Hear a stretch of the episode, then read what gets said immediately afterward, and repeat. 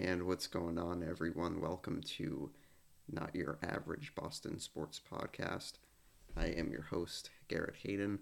As always, you can listen to the podcast on Apple Podcast and on Spotify, and you can follow our socials on Twitter and on Facebook. So today we have a great episode for you all. Uh, really looking forward to this week. We're going to have a uh, kind of a Bruins themed week, if you will. Um, obviously, a lot of coverage today on the trade deadline. We will update you f- folks as trades come in, uh, whether they involve the Bruins or not. You know, probably will skew more towards the Bruins if there's something that comes in um, in during the duration of the podcast today.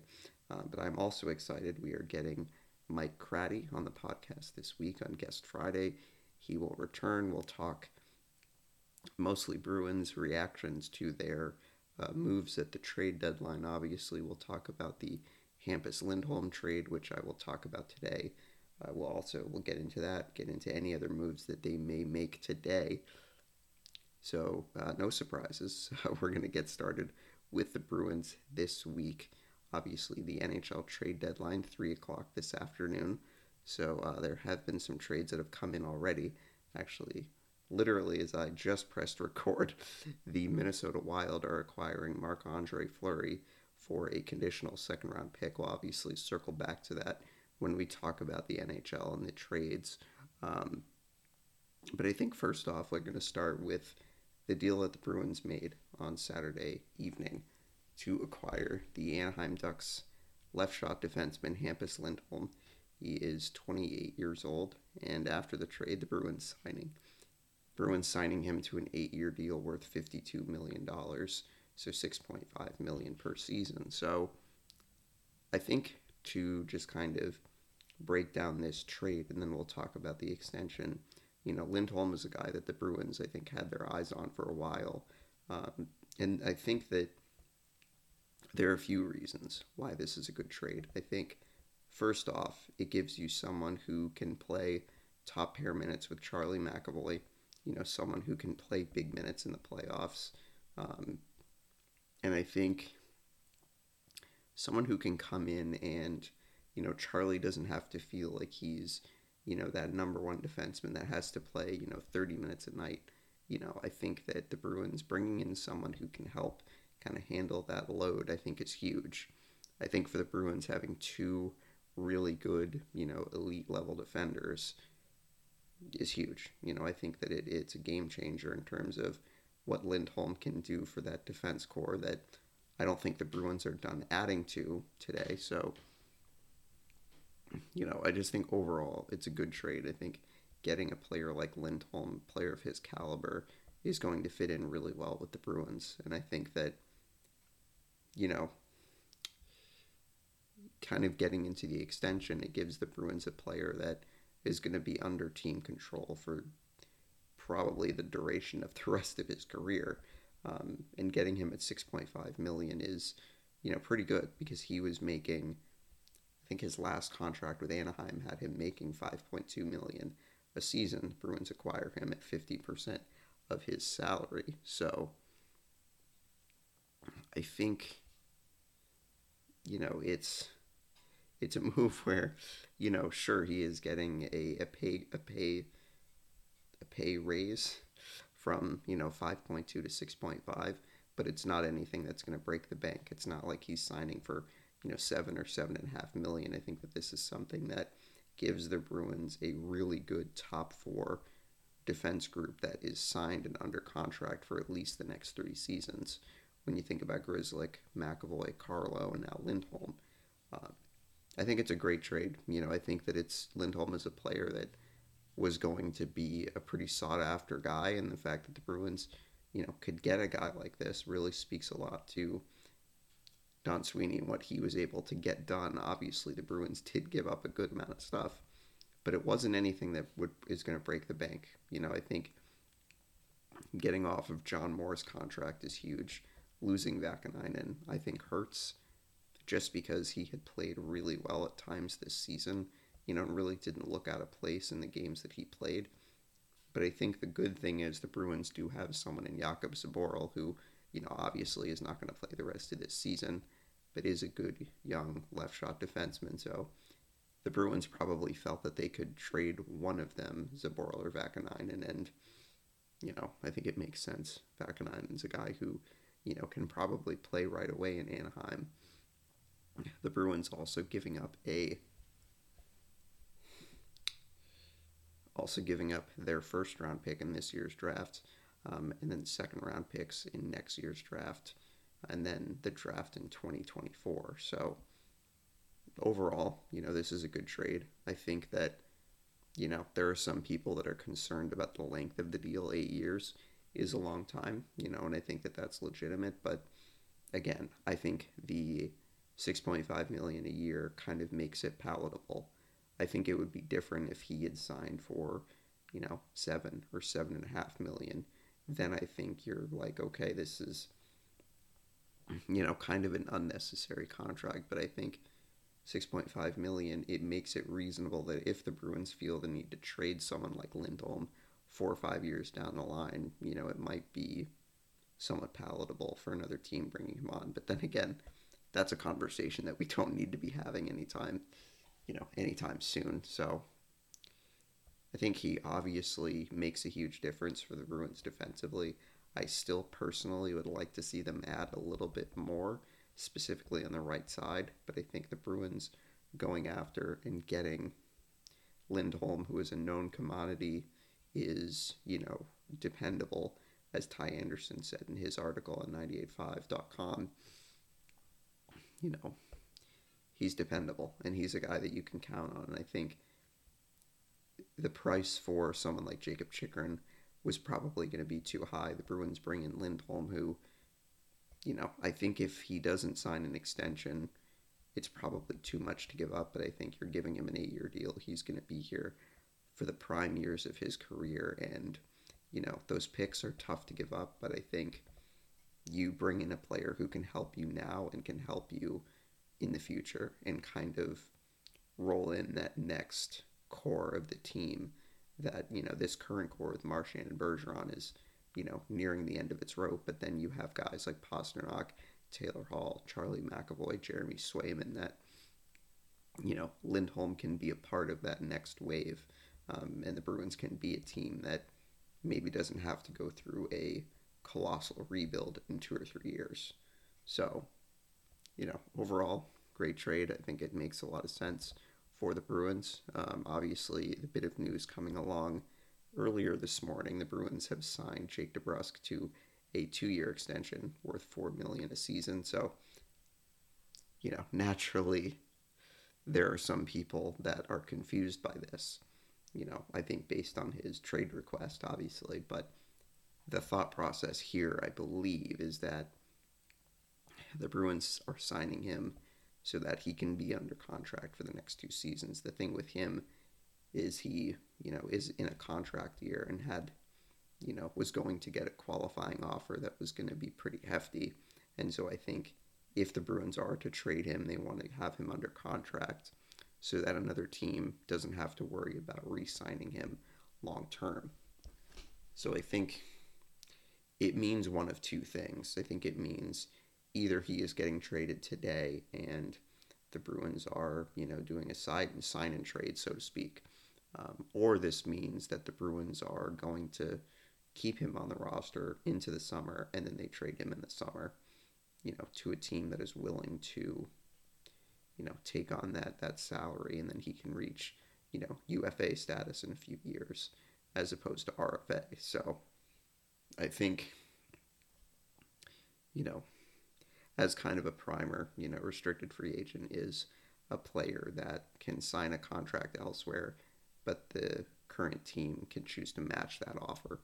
You know, unrestricted free agent means that you're free to sign with any team. So, you know, I think, again, like it tells you one of two things. Either he is being moved this afternoon or he is going to be moved in the summer. So, you know, it's going to be curious to see. I've heard some things floating around that, you know, the Bruins may look to trade him, maybe try to upgrade at that second line center spot. Do they try to bring in a wing?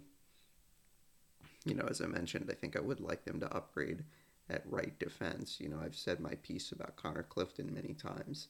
Um, I just think that he is better suited to be kind of an extra defenseman, someone who can come in off the bench every so often and give the team a jolt. I just don't think that in the playoffs he's someone that I have a lot of confidence in um, as a third pair D. And so I think bringing in someone, for example, like Justin Braun, you know, gives the Bruins someone who can play big minutes. He's having a good season. He's an experienced player um, and has a little bit of nasty, you know, and Clifton does too. Clifton absolutely does bring it every so often, but I just think that he is still prone to a lot of mistakes um, in the defensive zone and being too over aggressive. So we'll see what the Bruins do in terms of that. Obviously, we will keep you updated throughout the ep- throughout the episode if there are any trades that involve uh, the Bruins. We'll do kind of the other NHL moves later in the podcast.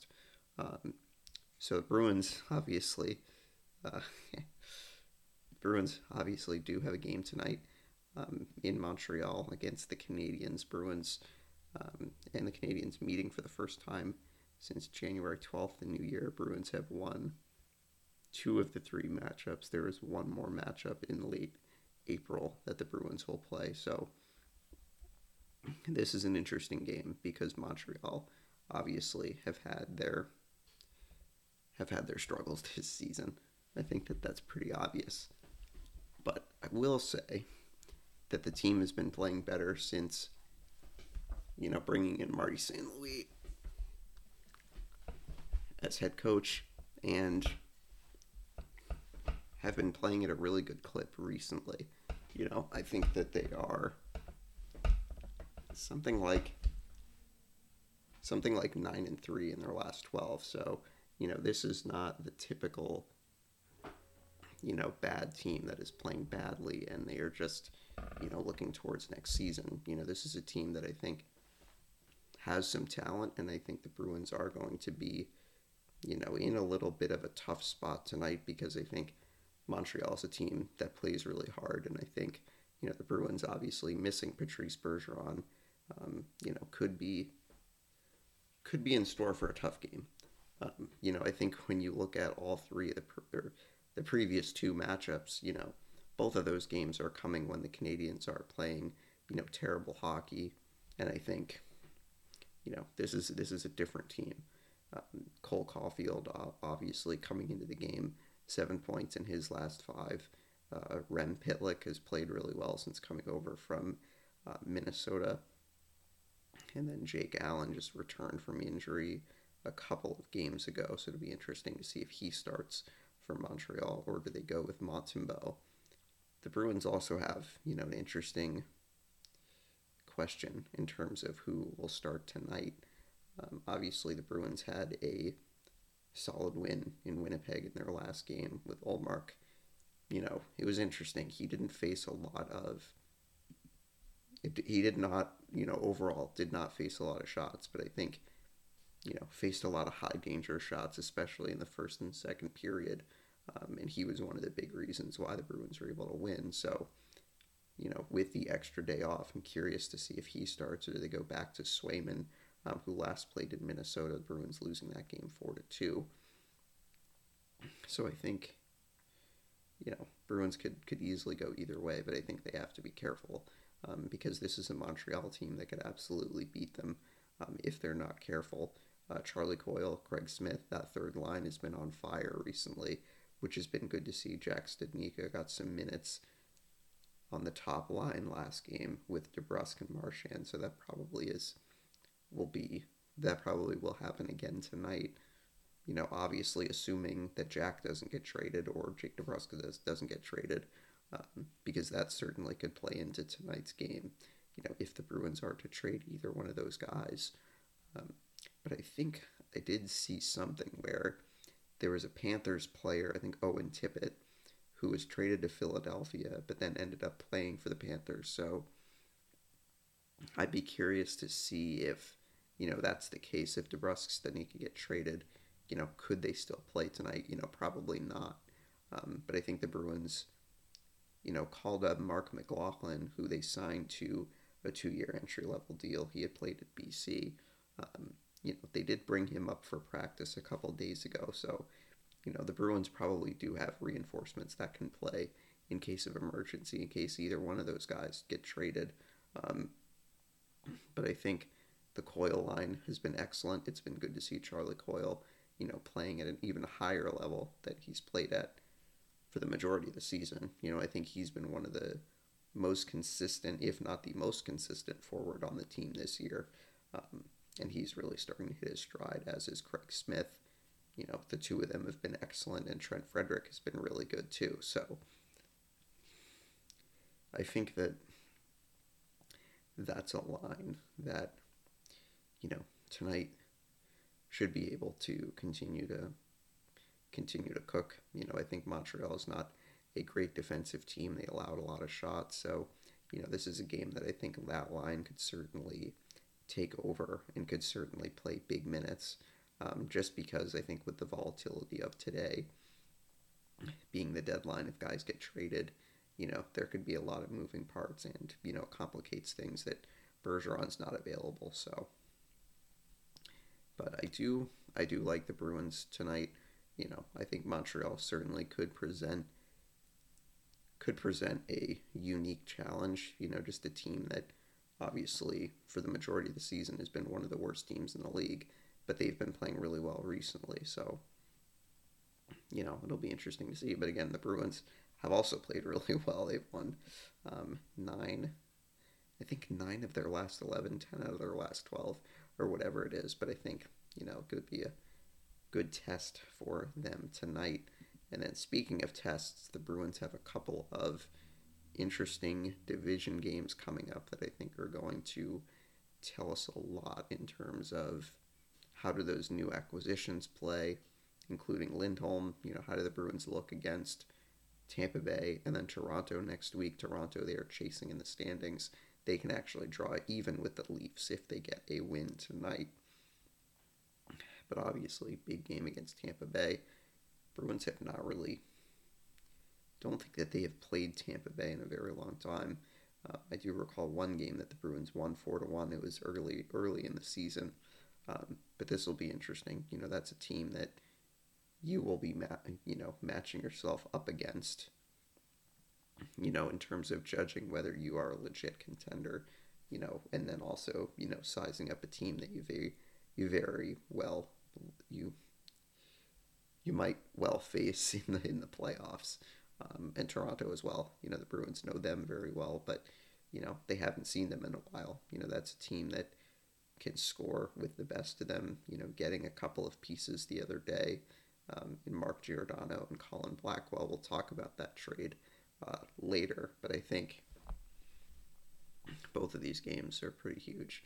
Um, you also have the Islanders coming in this weekend, uh, which will be you know an interesting game at twelve thirty start. So uh, Lightning is their next game on Thursday. Bruins obviously in Montreal tonight, finishing up their four game road trip. So I think that will probably do it for the Bruins. We will circle back to them if there are any trades that come up between now and the end of the episode. So we'll keep you updated on that on Jake DeBrusk, Jack Studnicka, anyone that I think is worth watching. So another team, speaking of road trips, another team that is uh, finishing off a dominant road trip tonight in Oklahoma City, the Boston Celtics, who are playing at the highest level that we have seen them play in three years at least. You know, I really think this is the best that this team has looked in a very long time. You know, you have guys that are settling into their roles. You are, you know, dominating teams. You are not just, you know, beating teams. You're beating bad teams. You're beating good teams. You're winning a lot of games.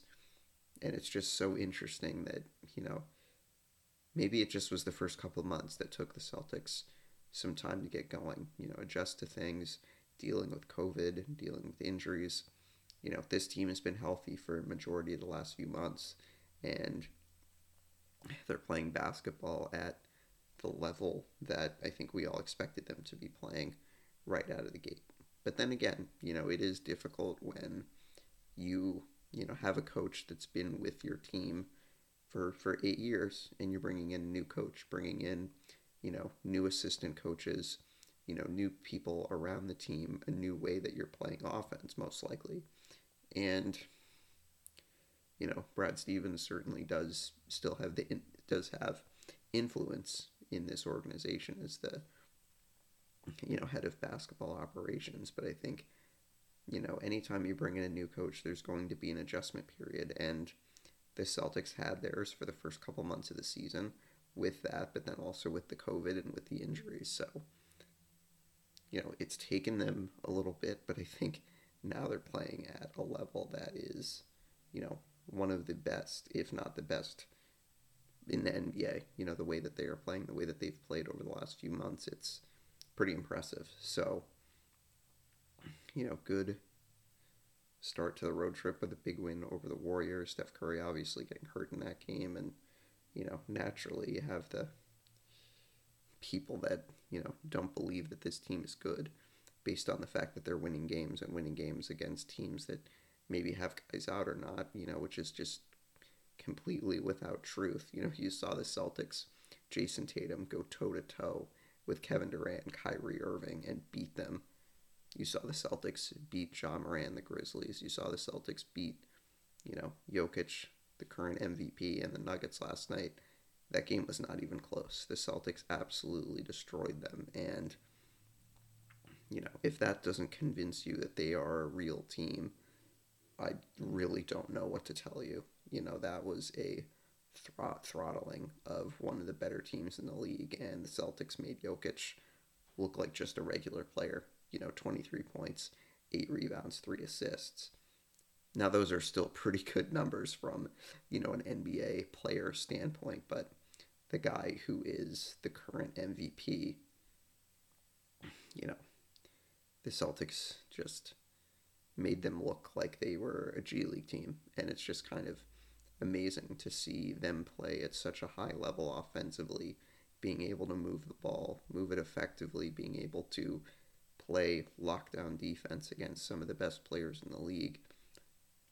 It's just been great to watch. You know, I think it's one of those things that, you know, finally, this is a team that you can get excited about this can be a team that you can go into any game be feeling like they have a chance to win any game that they can play. You know, even if it's against super talented teams. Um, you don't really seem to be worrying about teams that, you know, they should beat, you know, and they're beating them and they're beating them soundly. So, obviously, it's been great to watch. It's been really fun. You know, I think I wish I could, you know, break it down a little bit more, but they've been great. They've been really fun to watch. So, um, one of the things though that I think is interesting that I feel like has come up a couple times in the last few weeks is the idea of rest, and the Celtics with obviously ten games remaining in the regular season. I think there's a legit conversation about should they rest some guys and try to you know stay fresh for the playoffs and I do understand that. I do get it, but I think the Celtics are a team that I think they're not on the older side, and they don't really have a lot of older guys that they feel like they need to to rest. You know, Al Horford I think is a name that that comes up in terms of okay, do the Celtics give him a game off on a back to back? You know, like tonight.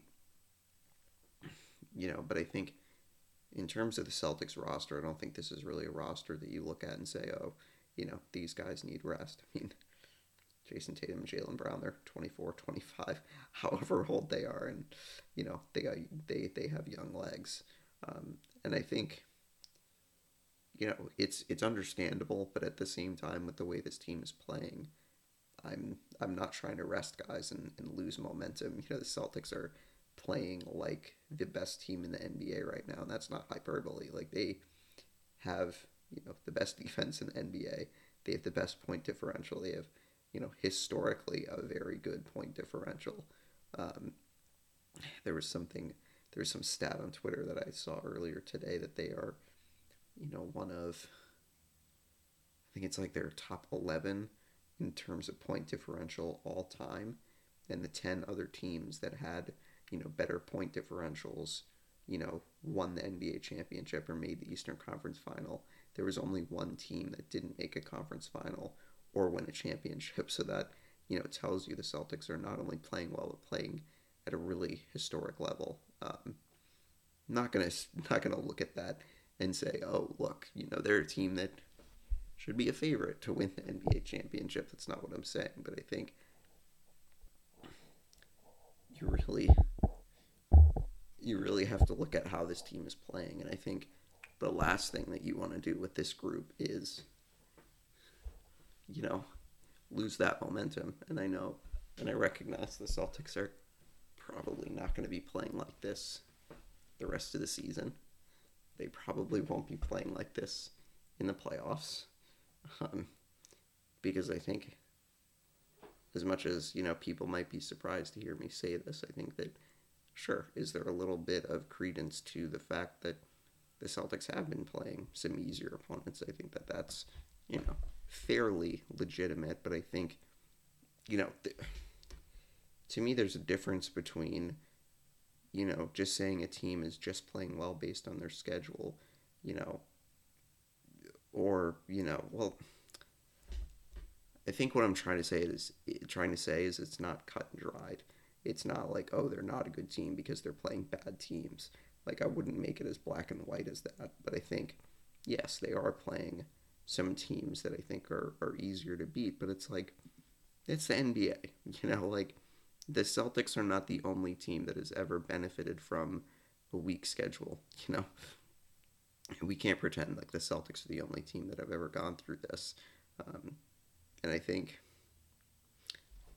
I think just from the perspective of how well they're playing, I don't really think it makes sense to be resting guys and, you know, getting guys ready for the playoffs. I mean, this team has been in playoff mode for the past couple weeks. They've been playing really, really well. So I don't think it's anything to be concerned about. I mean, I think you start you would start getting into the getting into the resting thing when there are you know, two, three games left in the regular season and the Celtics are, you know, locked into a certain seeding, then I think you would start thinking about it. But I think you got 10 games to go. You should try to win as many games as you can, and you could try to see how high you can get Eastern Conference. You know, I know that there is a legitimate concern of, you know, playing the Nets in the first round of the playoffs.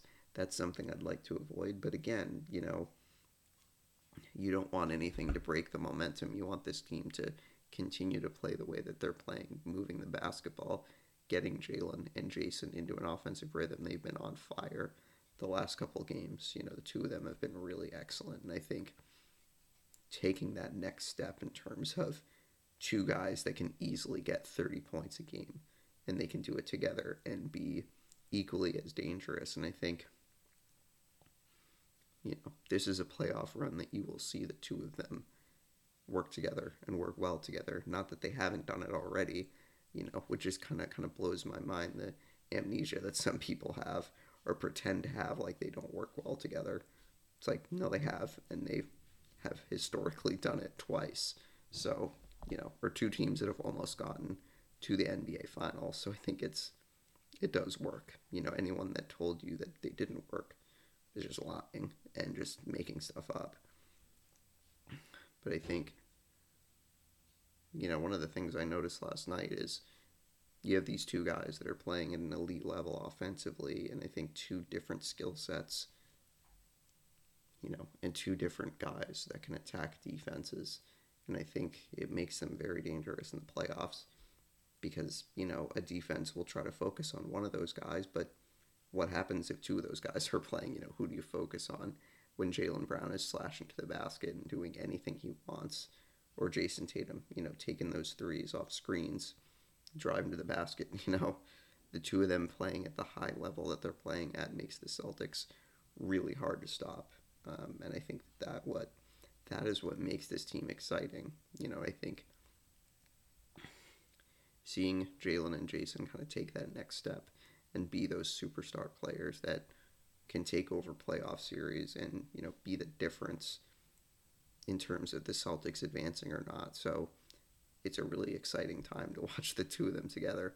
Um, I'm curious to see how the game against the Thunder tonight goes. You know, do the Celtics think about resting anyone on a back to back on a back to back? What do they do with guys' minutes? Because honestly, some of the you know end of the bench guys got some good minutes last night. You know, thanks to the score. So curious to see. You know, if they get more minutes tonight, you know, the Thunder are obviously a bad team, but they're a team that you should take seriously. You know, they're a team that has a good a good group of young talent that I think is still figuring out how to be successful in the NBA. But they're a team that I think can be highly motivated. So I think the Celtics have to kind of continue the momentum um, of what they've been doing offensively. You know, putting up 120 plus in the last two games tells you that they're really clicking offensively. You know, this is a team that in the last couple of weeks has not scored, you know, under 100 points. You know, really the last time they did, minus the Dallas game. Uh, honestly, cannot find a game. I'm trying to go through the rest of their schedule. Um, the last time that they have scored fewer than 100 points is January 28th against the Hawks. In a 108 92 loss, the Celtics have lost three games since then which is uh, pretty remarkable. But you know, it's interesting to see how they close out the road trip, and then you got some you you have some tough games the rest of the week. Um, you have Utah at home on Wednesday, and then Minnesota at home Sunday night. So I think both of those teams, Western Conference teams, that I think will will almost certainly be in the playoffs. So I think those will be good measuring stick games. Then they got Toronto and Miami coming up those are two pretty big games. You don't have to you don't have to say that twice. Those are going to be pretty important games uh, for the Celtics. But I think the great news is they're continuing to play good basketball. You know, I would caution some people that they may not be able to play this way the rest of the season. Um, you know, and not trying to get too ahead of ourselves. But I think it's clear that if the Celtics are playing this type of suffocating defense Marcus Smart is distributing the basketball. They're getting good contributions off the bench from people like Payton Pritchard and Jayson Tatum and Jaylen Brown continue to play at this high level.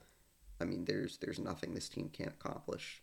Um, you know, this is a team that I think you may not look at it and say they're a championship contender, but I think you may be very surprised at what they can do uh, this spring you know, and maybe there's an outside chance of getting to an NBA Finals. Maybe there's an outside chance of winning a championship, you know, which just is is crazy to believe how different or how much things have changed in the last three months. But the important thing is, and the most important thing I will stress to you all is, they're a fun team to watch.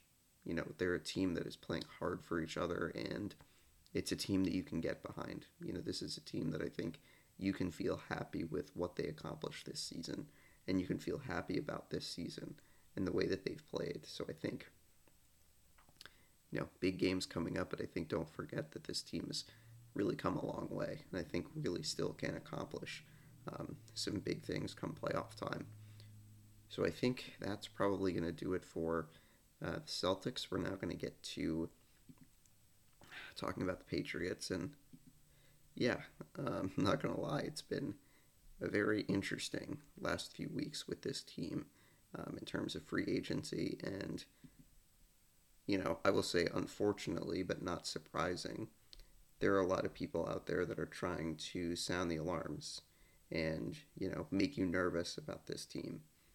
I'm not one of those people. And I think you should know that by now based on, you know, if you've listened to this podcast for weeks and even the last few years. You know, you know that I am not someone that is going to make things sound really bad. You know, I'm going to try to be as realistic as honest as I can without trying to, you know, lead you in a certain way because I have a particular axe to grind.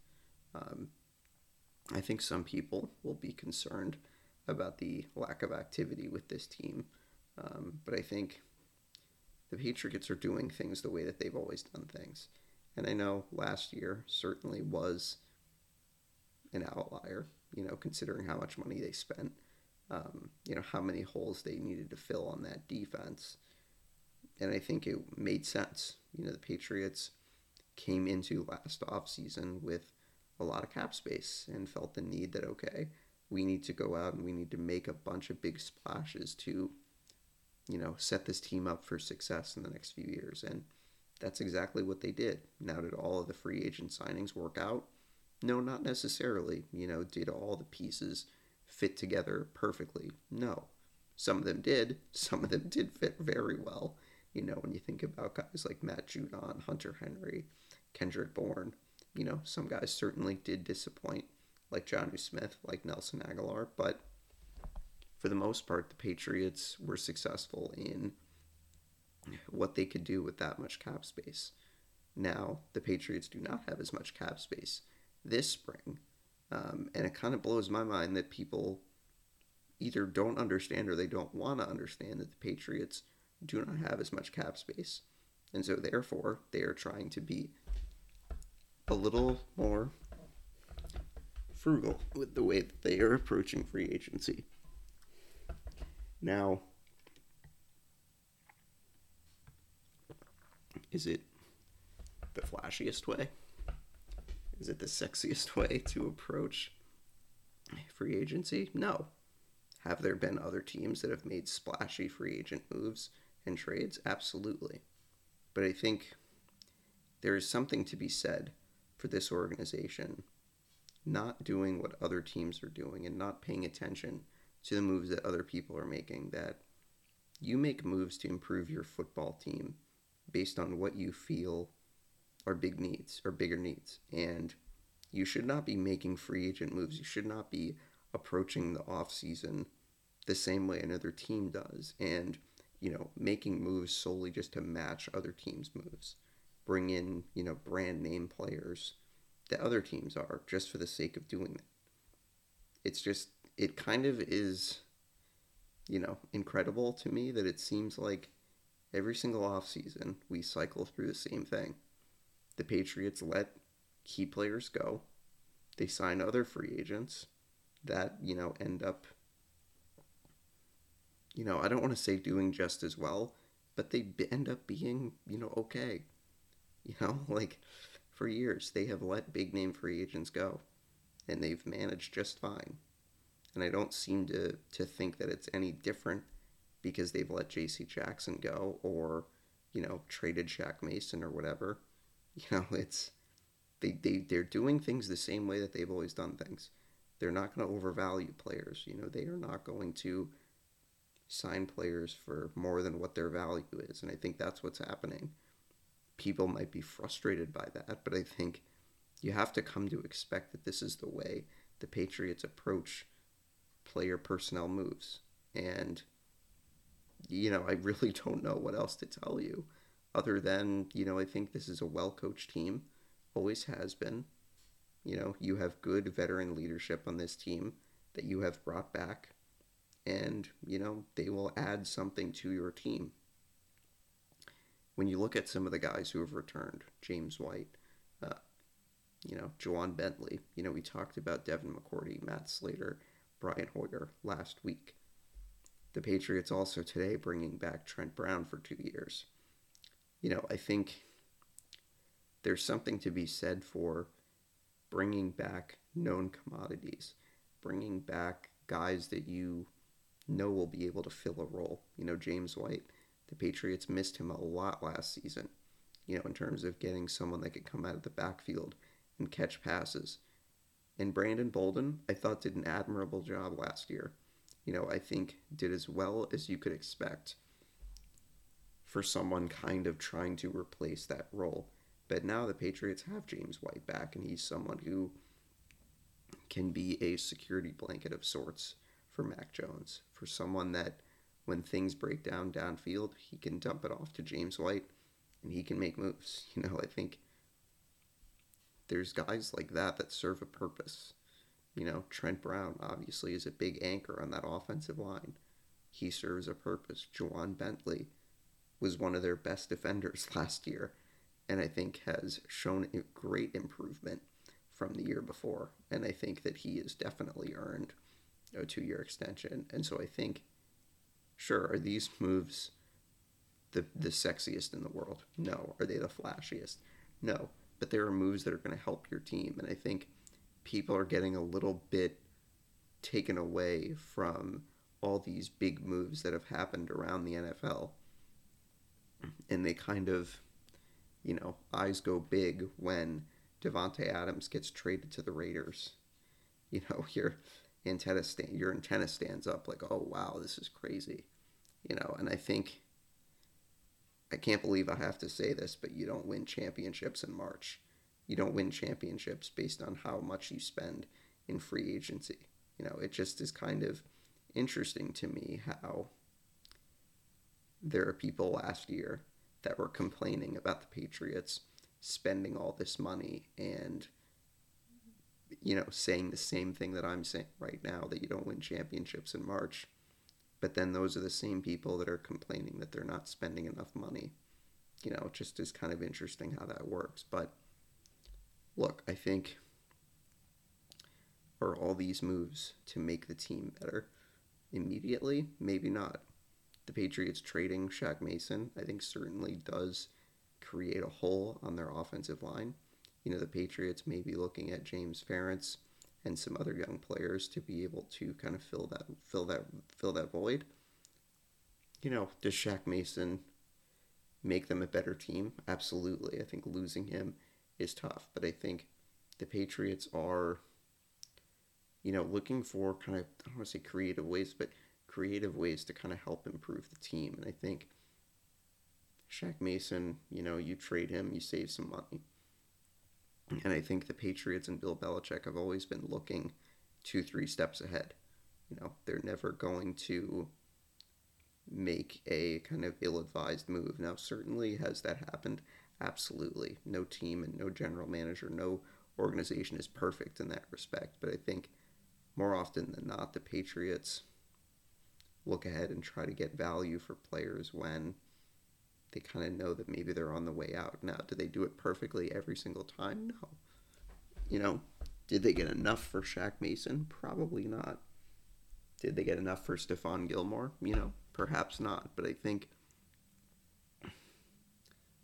this is, again, a team that does things the way that they've always done things. And I think you should not be freaking out at other teams' big moves and being like, "Oh wow, the Patriots are you know, you know steps behind." You know, the Cincinnati Bengals certainly are they shoring up their offensive line? Absolutely. Do you really expect them to get back to the Super Bowl next year? You know, I don't know about that. You know, I think that certainly Las Vegas is making a lot of moves, but you know, again, you don't win Super Bowls in March. You don't, you know, make the playoffs in March. You know, the Patriots have plenty of time to figure out the rest of their roster. You still have the draft. You still have free agent guys that you can look at. You know, the Patriots hosting Leonard Fournette and Malcolm Butler today. Two guys that I think certainly could help the team going forward. You know, I think, you know, it's what less than a week that free agency has been open and we still don't know what this team is going to look like in training camp. We still don't know what they're going to look like week 1 of the season. You know, we still don't know what they're going to look like week 5 of the season. You know, it's things can change very quickly in the NFL and I think the Patriots are one of those teams that they're going to do things the way that they've always done them and are not going to pay attention to other teams maybe making splashy moves because it doesn't always work. So, you know, one of the other things the Patriots did bring in uh, Ty Montgomery, who had previously played for the Saints and the Packers, plays wide receiver and can play running back. I think he's had some snaps there, so he's kind of a, a Swiss Army knife, if you will, for the offense. So I'm curious to see what the plan is for him because with the Patriots, you know, moving on from Gunnar Olszewski, do the Patriots put Ty Montgomery in a return type situation? You know, do they use him in the backfield? Do they use him as a receiver? You know, I think he's a guy that is very similar to Cordarrelle Patterson in you can use him in a variety of different ways. You can get him the football in a variety of different ways. And so I think that's something to keep your eye on in terms of what he can do. Um, you know, very curious to see how they utilize him, but I think he's a versatile player on offense, and I think the Patriots need guys like that. I know that he is not Allen Robinson. I know that he is not Juju Smith Schuster, but he is someone that can be as effective in your offense as someone like that could be in a different offense. It's all about, I think, understanding your system and understanding what you have and trying to improve upon that. You know, the Patriots have always been this way. I hate to keep beating a dead horse, but you know, they've been doing things this way and it's worked. They've been doing things like this for 20 plus years and it's worked. And so I just think it shouldn't be any different now. You know, so I think that's really all I'm gonna. To, oh, that's all I'm really gonna leave you with with the Patriots. But you know, obviously, as free agency rolls on, as we get closer to the draft, we'll continue to update you guys on all things Patriots. So that being said, we will move on to um, another Boston team, the Red Sox, who are yes back in action playing spring training. We'll update you on how the team is doing in a minute, but the Red Sox making waves with uh, Trevor Story being signed to a six-year, $140 million deal. Obviously, he has spent the majority of his career in Colorado. Uh, was a first-round pick of the Rockies in 2011.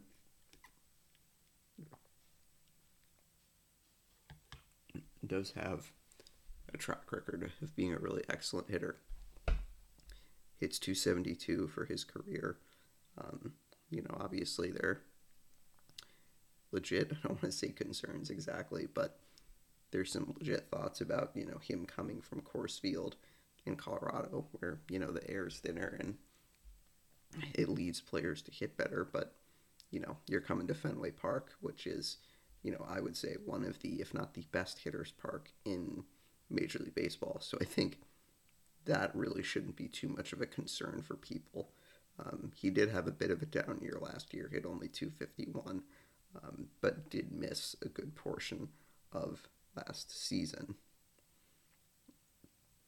You know, only 20 games, but I think that kind of led to him having the season that maybe he wasn't accustomed to. You know, had career highs in home runs and RBIs in 2018, made the All Star team in 18 and 19.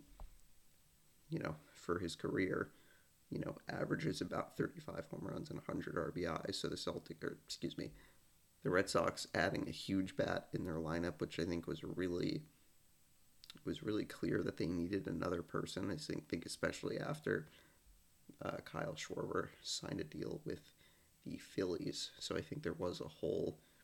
The Red Sox bringing in another big bat, someone that can play in the middle infield. Obviously, he is a shortstop, and I think he's willing to move over to second base to accommodate the Red Sox infield. So I think it's a great signing. You know, I think he's a player that is a good defensive player, um, is a great offensive player, can hit for power, can hit for average, and I think is really going to help kind of solidify your offensive group with, you know, already having JD Martinez, Bogaerts, Devers, you know, someone like Alex Verdugo, someone like Bobby Dalbec, who I think the Red Sox are hoping can build off of the second half last year that he had. So I think it's a good signing. You know, I think that a lot of people are worried about uh, what this means for Bogaerts. Now, I tweeted yesterday that he has an opt out in his contract after this season. And I don't know, it's strange to me the way that people were talking that, you know, oh, he needs a new contract. And, you know, there's just the opt out. And I think if he chooses not to opt out, then you know, what do you need? What do you need to sign him to a contract for? So, I don't know. It's just strange. You know, I think maybe people think he is going to opt out, but you know, something that was kind of interesting about the Trevor Story signing is apparently Bogaerts was part of the recruitment effort to get him to the Red Sox. So, you know, that doesn't tell me that he's planning to, you know, test free agency. You know, that would tell me that he wants him to be a part of this Red Sox team for the next few years, and undoubtedly he would want to be part of it. So, you know, I think that that you know recruitment effort puts a little bit of water on that. You know, talk that you know Bogaerts might be might be leaving. You know, it's he's not a free agent, and I think I hope people understand that he's not a free agent at the end of the season. He just has an opt out. And so, yeah, could the Red Sox sign him to a new contract? I mean, I guess, but I think you know Rafael Devers and getting him signed long term is much more of a of a priority, you know, than thinking about whether Bogaerts is going to you know opt out or not. Now, certainly he could get a lot more money, I think, if he does opt out, but you know he could just decide that he just wants to be here and doesn't want to deal with the contract stuff. You know, obviously there are people that are probably going to talk about this the whole season, which is going to be really frustrating. But I think for right now, you have a really good player in Trevor Story that you can put into the middle of this lineup offensively. And he's a good defensive player too. So it's a good signing. I'm curious to see if the Red Sox do anything else. Do they bring in an outfielder? You know, very curious to see what happens with that. But I'm really happy that they could bring in someone like Trevor Story and people can stop complaining about how the Red Sox are cheap like Tampa Bay and don't spend any money. So, you know, that is also part of it that I was kind of getting sick of. You know, it's the Red Sox had this same approach last off season, didn't spend a lot of money, two wins from the World Series. So, I think that kind of works. You know, so it just was interesting that, you know, they choose to sign a big money free agent and, you know, I don't know, you know, just burns that stereotype to the ground that they are, you know, not spending any money, you know. So I don't know. That whole conversation just is really frustrating. Um, but hey, they got Trevor Story. They got a really good offensive player that I think is going to make a huge difference in terms of what they can do offensively to compete with some other teams that have brought in a lot of offensive firepower. So really happy with that signing. Speaking of Bobby Dalbec in terms of the Red Sox, hoping that he can kind of pick it up. He's had an excellent start to spring training. He's hit a number of home runs, and that's really good to see. The Red Sox, I don't think, have lost in spring training. I believe that Nathan Eovaldi made his first start of the spring with three innings. You know, it's excellent to see that Dalbec is, is hitting really well because I think that he's some he's someone who, you know, he can hit well and he can perform the way he did in the second half last year, you know, it makes this Red Sox lineup a lot more dangerous, and I think makes them a team that could be a favorite in the American League. And obviously, there are a lot of teams that have brought in a lot of talent. I feel like I'm saying the same thing that I said for the Patriots that, you know, other teams are, are bringing in a lot of talent. But again, this also kind of brings into focus the idea that you should focus on you. You shouldn't focus on what other teams are doing. Uh, so, very interesting indeed. Um, some of those conversations, but really happy for uh, Bobby with a good start. Hopefully, he can start off the season on high note as well. Um, the Red Sox hosting the Braves at 105 this afternoon. That will be their fifth spring training game. Red Sox are 4 and 0 another bit of news last week Chris Sale um, is going to be hurt for a good portion of the first half of the season with, um, I think, some.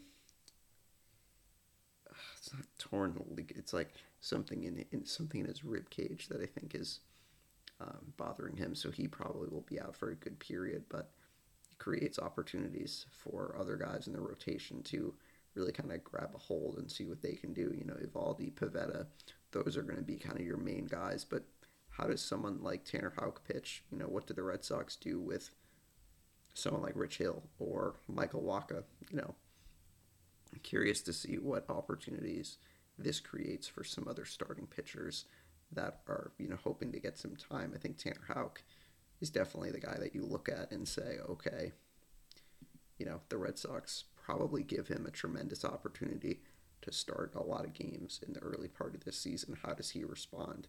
Um, he's someone who I think does have really, really good stuff, um, but I think he needs to get off to a good start. you know, the pitching staff really needs to get off to a good start so the Red Sox can, you know, try to withstand losing Sale for the first couple months of the season. You know, really unclear about whether when he would be able to come back. But I think, you know, again, it creates opportunities for some guys on this team that I think hopefully they can, you know, take advantage of. So I think that probably is going to be it for the Red Sox. We'll move on to another local team, the Revolution, who I am, uh, I'll be honest, I'm not as positive about them as I am about some other teams. Uh, the Revolution have had a pretty rocky start to the season. Um, you know, first last week losing in the CONCACAF Champions League, you know, blowing a 3 0 lead in that first leg. Pumas wins 3 0 in the second leg, and then they win in pen, win on penalty kicks. And um, I will probably state the obvious that the Revolution are really struggling defensively um, in that kind of back in that kind of last third of the field. They're really having a hard time. Um, guys just are not are not playing well. You know, Earl Edwards, I think, as good as he played in the first couple games, you know, it's obvious that the Revolution do not have a goalkeeper right now that can bail them out. And I think some of their defensive deficiencies are kind of coming to light where it's like, okay, you don't have a goaltender who can mask some of the issues that you had at times last season, and they're really struggling. And I think it's obvious from some of the goals that Pumas scored in that second leg game, you know, and then some goals that Charlotte scored on Saturday as the Revolution lost their second straight MLS game. So I think you know, one of the good, the, the, the only good thing I think about this is it's early in the season. The Revolution still have a lot of opportunity to kind of figure out what that back line is going to look like for the majority of the season. And I think, you know, certainly there have been some guys who have been out. You know, Henry Kessler, I believe, has been out with with injury. Omar Gonzalez is um, having a hard time. You know, he doesn't really look as nimble as he used to, and perhaps he's never been, you know, a nimble player. But I think you can tell that he's kind of not really playing at the level that he needs to play. Um, you know, and obviously, not having Matt Turner back there, you know, is tough. And I think, you know, a lot of the th- a lot of things. There's a there's a combination of a lot of things for why they're not playing well. I think that you know, offensively, they're still trying to look for a rhythm.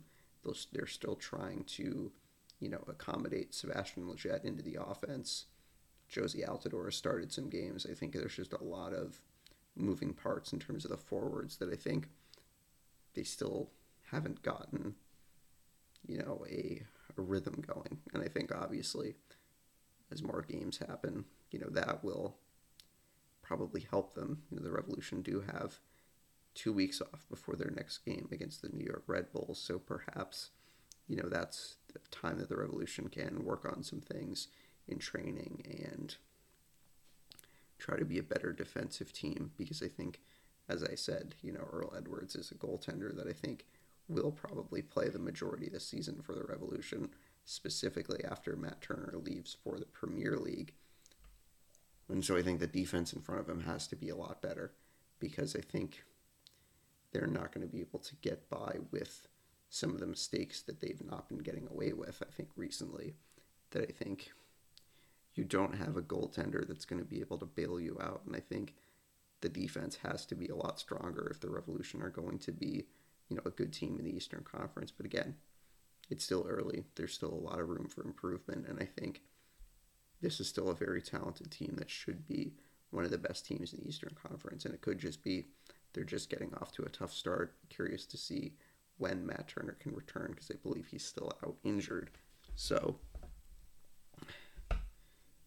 I think it's again, it's early, but I think there are some concerning signs for this team. You know, as they kind of move into the next month. I think the only good thing is the Revolution.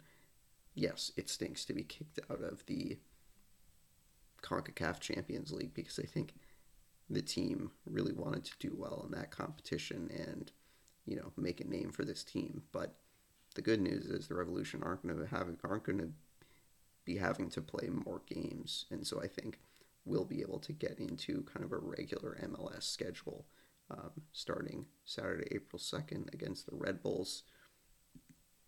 In the month of April, the Revolution also will play Miami, Charlotte again, uh, DC United, and then Miami again. So, some opportunities for the Revolution to kind of figure some things out in MLS competition. So, I think that probably is going to be it for uh, the Revolution. We will now get into some non New England sports things. Um, the NCAA tournament, obviously, for both the men and the women, kicked off last week. Obviously, the men's tournament and the women's tournament, both tournaments have been rife with upsets in the first couple of rounds of the tournament. So, obviously, with the men, the first four kicking off last week, I wouldn't say there were any notable games until Rutgers and Notre Dame played in that second in that on that second night of the play-in tournament with Notre Dame winning in two overtimes. That was quite a start to the tournament. And then obviously the first day of the tournament you had some pretty huge upsets.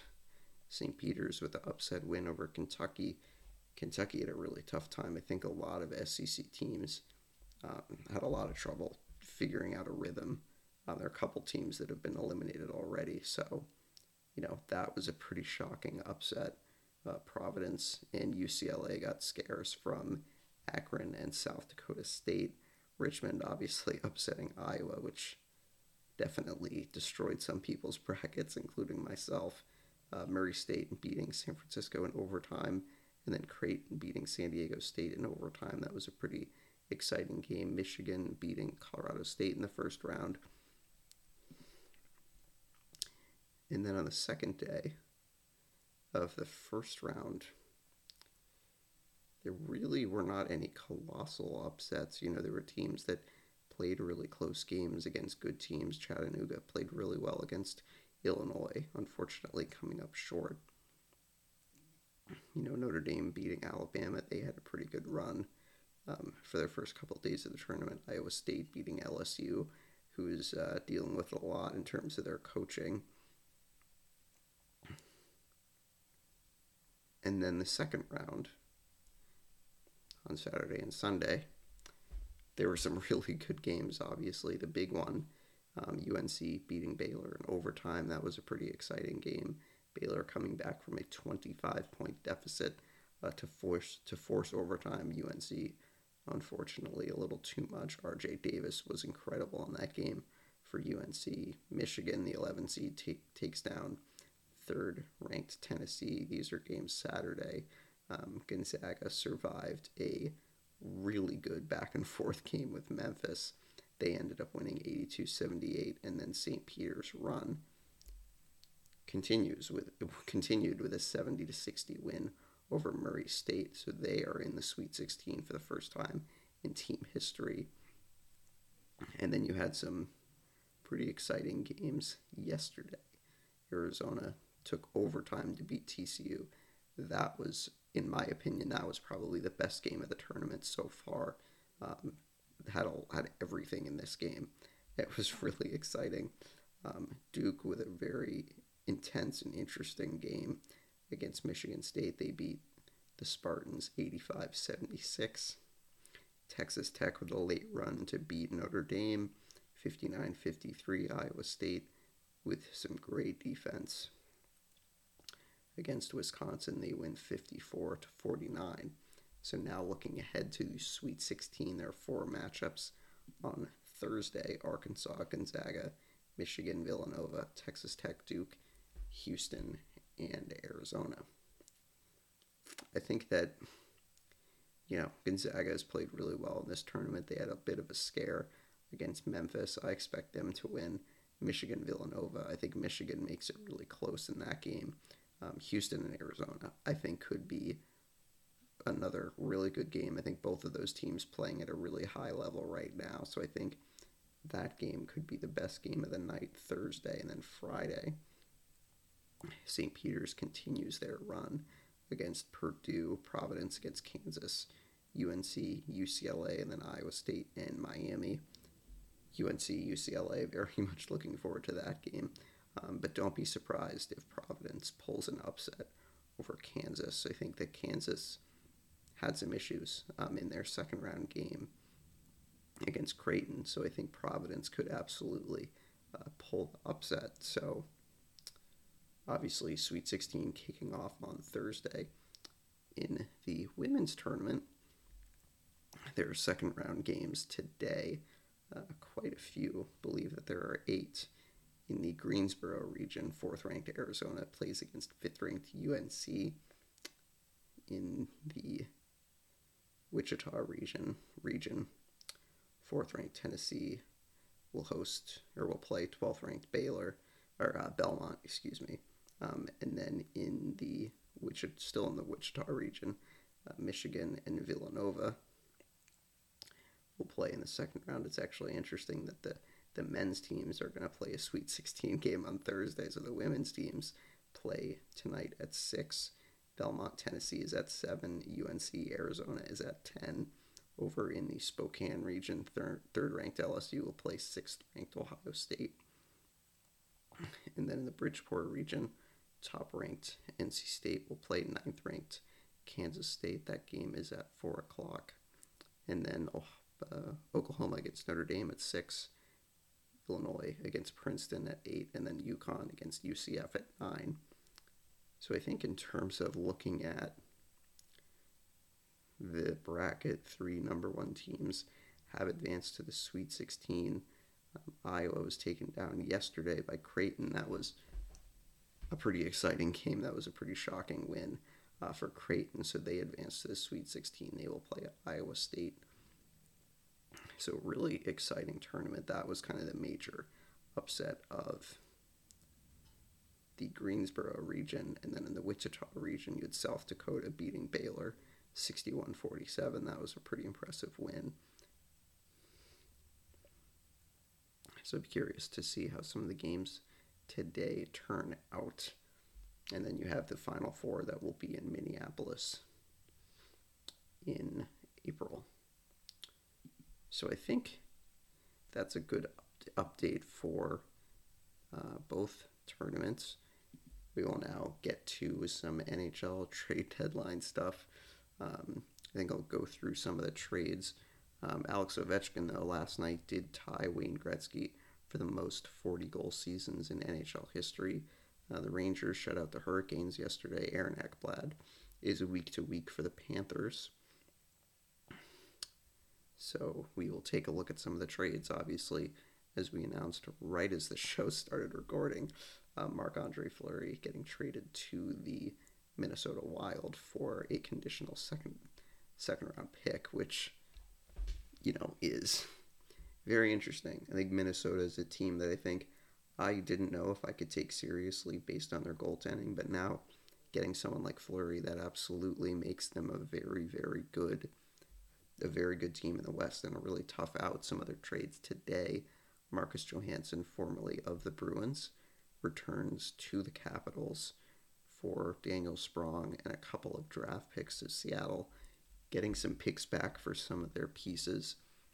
Um, they also had traded Mason Appleton late last night, and then they had traded Mark Giordano and Colin Blackwell to the Maple Leafs also yesterday. So Seattle, I think, doing a really excellent job in terms of picking up some draft picks for, you know, players that I think weren't going to be in their future plans. I mean, I think obviously the season for Seattle did not go the way that they wanted to, but I think this is probably the best way to approach the trade deadline that, you know, you have some players that can get you draft picks. And I think they've already gotten a good amount of picks. Um, they also traded Jeremy Lauzon, formerly of the Bruins, to the Nashville Predators, and they got a second round pick. So they have probably been the most active team. Uh, the Penguins acquiring Nathan Beaulieu for a conditional draft pick. The Lightning and the Senators made a trade last night. Matthew Joseph and a fourth round pick for Nick Paul, so he'll go to Tampa Bay.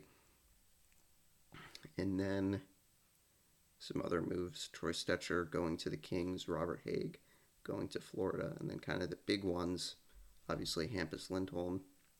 The Bruins also getting Kodie Curran, who is an AHL defenseman. I'm unsure about the Bruins' plans with him. Tampa Bay, obviously, then there are some other trades actually that I think I forgot about. Um, really, kind of the big one was uh, Brandon Hagel going to Tampa Bay from Chicago. The Blackhawks getting two top 10 picks, or excuse me, two, two conditional picks that are top 10 pr- protected. Um, also getting Boris Katchouk and Taylor Raddysh. Uh, the Flames acquired Calle Jarnkrok last week for three picks. So Seattle, again, getting a lot more picks. Uh, ben Chiarot was acquired by Florida. The Canadiens getting a prospect, a first round pick, and then a fourth round pick. Uh, Frank Vatrano, also a former Bruin, traded to the Rangers last week in exchange for a fourth round pick. Now we'll kind of get to the big one. Claude Giroux, obviously traded from Florida to, or traded from Philadelphia to Florida. Uh, Panthers getting a pretty elite player, so they're a team that is certainly loaded up in terms of some um, acquisitions. Obviously, losing Aaron Ekblad for a period of time is probably why they were pretty aggressive in terms of acquiring defensemen. The Bruins, obviously, with the other big move on Saturday.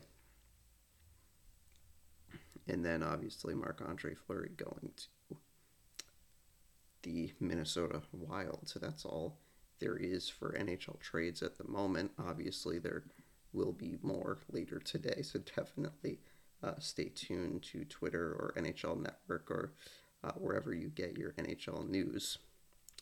So we're going to close out today, or actually, I think we're going to stick around with the NHL, take a look at the standings. I think that that actually makes more sense to do. The Bruins obviously still in that first wild card position, but as I mentioned earlier, they can draw even in points with Toronto if they can get a win tonight in Montreal. Things are getting a little bit closer in the Atlantic Division. The Bruins just three points back of Tampa Bay as well. So there could be a lot that changes um, in that division, which I think is another reason why the Bruins should absolutely try to go all in and try to improve as much as they can and improve their standing. Um, Carolina still leads the Metro with 88 points. The Rangers and the Penguins are both tied for second with 85 points. The Rangers have the tiebreaker thanks to their regulation win total. Florida is atop the Atlantic with 90 points. They lead the conference, and then Tampa Bay and Toronto, second and third. Bruins that first wild card spot, and then Washington, the second one with 80 points, just a point behind the Bruins. In the Western Conference, things are a lot more interesting, I will say. Um, Colorado, you know, leading their division in the Central and leading the conference too. So they are in contention for the President's Trophy, as is Florida and Carolina. St. Louis is in second in the Central, followed by Minnesota, just made a big trade. Uh, Calgary first in the Pacific, an eight point lead over the Kings for uh, Calgary with an eight point lead in first place over the Kings. The Oilers have won five in a row. They are in third place in the Pacific, and then the two wildcard teams, Nashville and Vegas. However, however, Dallas is breathing down the Golden Knights back as they are just one point back and they have three games in hand. Winnipeg is four points back, as is Vancouver. So very interesting, especially out west. It could get very interesting for the Golden Knights. Um, I think Dallas, I think Winnipeg is still in striking distance. Not sure about Vancouver. They kind of seem to be falling falling off a little bit. I'm curious to see how they approach the trade deadline. So the Bruins and the Canadiens will match up tonight at seven. And then there are three other games. Vegas will travel to Minnesota to take on the Wild at 8 o'clock. Edmonton will travel to play Colorado at 9.30, and then Nashville will travel to Anaheim to play the Ducks at 10 o'clock. I don't imagine that Marc Andre Fleury will play tonight for Minnesota, but it is kind of ironic that they do play the Golden Knights tonight. So, taking a look over to the NBA, we'll move move sports a little bit. Um, thinking or taking a look at um, Steph Curry, who obviously hurt his foot in the game against the Celtics um, last week. That uh, the foot seems to be improving for him, but he's not going to push it.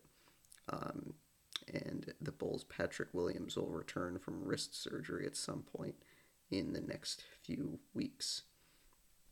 So I'll take a quick look at the standings. I did also want to mention that uh, Jamal Crawford had just announced his retirement this morning from the NBA. He's a guy that I've always enjoyed watching, so um, happy trails to Jamal. Hopefully that retirement treats him well. I'm always curious to see what players choose to pursue after their their playing career. So very curious to see what's next um, for Jamal, who won uh, Sixth Man of the Year three times and actually is the all-time NBA leader in four-point plays, which was kind of interesting. So, uh, congrats to Jamal and wish him well in his uh, post-playing endeavors.